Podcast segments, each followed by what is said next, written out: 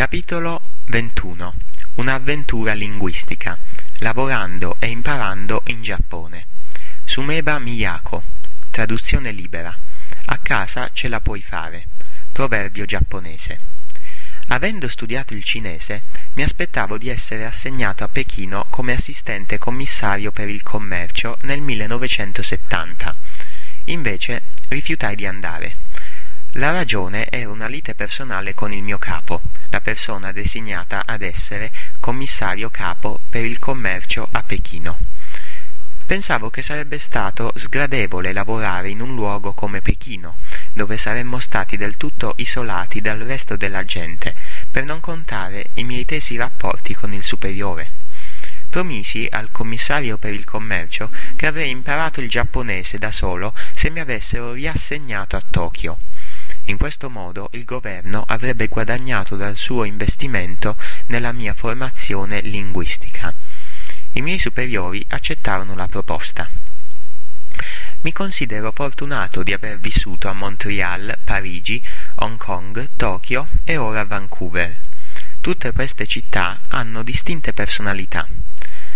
Montreal ispira i suoi cittadini con un certo slancio latino in un clima rigido che richiama la memoria mosca. Parigi è un museo a cielo aperto con un tocco culinario. Hong Kong è esotismo puro sullo sfondo della più duratura e grandiosa nazione del mondo, la Cina. Vancouver è una confortevole e amena città cosmopolita, circondata da alcuni dei panorami più spettacolari del mondo, una vera rarità in zone urbane. Tokyo è diversa. Tokyo è un insieme di villaggi, ognuno diverso e ognuno con la propria personalità.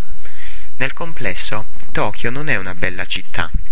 Per le persone che vi abitano, tuttavia, e specialmente per la maggior parte degli stranieri, ha una certa attrattiva. È una città al 100%. Tokyo ha tutte le cose che una metropoli dovrebbe avere, ma con la cordialità, la cortesia e l'onestà di un piccolo paese. Tokyo sarebbe diventata la mia casa per nove anni. Vorrei citare un solo esempio della cordialità e della cortesia tipica del Giappone. Nel 1990, quando già da un pezzo mi ero stabilito definitivamente in Canada, mi trovavo in visita a Tokyo per affari. Stavo per prendere l'autobus per l'aeroporto Narita per tornare a casa. Volevo comprare dei fiori da inviare a Osaka, dove ero stato ospitato a casa di un cliente. Entrai in una fiorest- fioristeria per chiedere se la consegna a domicilio fosse disponibile. La gentile signora del negozio disse di no, ma mi avvisò che un'altra fioristeria a cinque minuti la offriva. Insistente insistette affinché lasciassi da lei le mie borse mentre andavo dal suo concorrente per comprare i fiori che volevo. Dove, se non a Tokyo?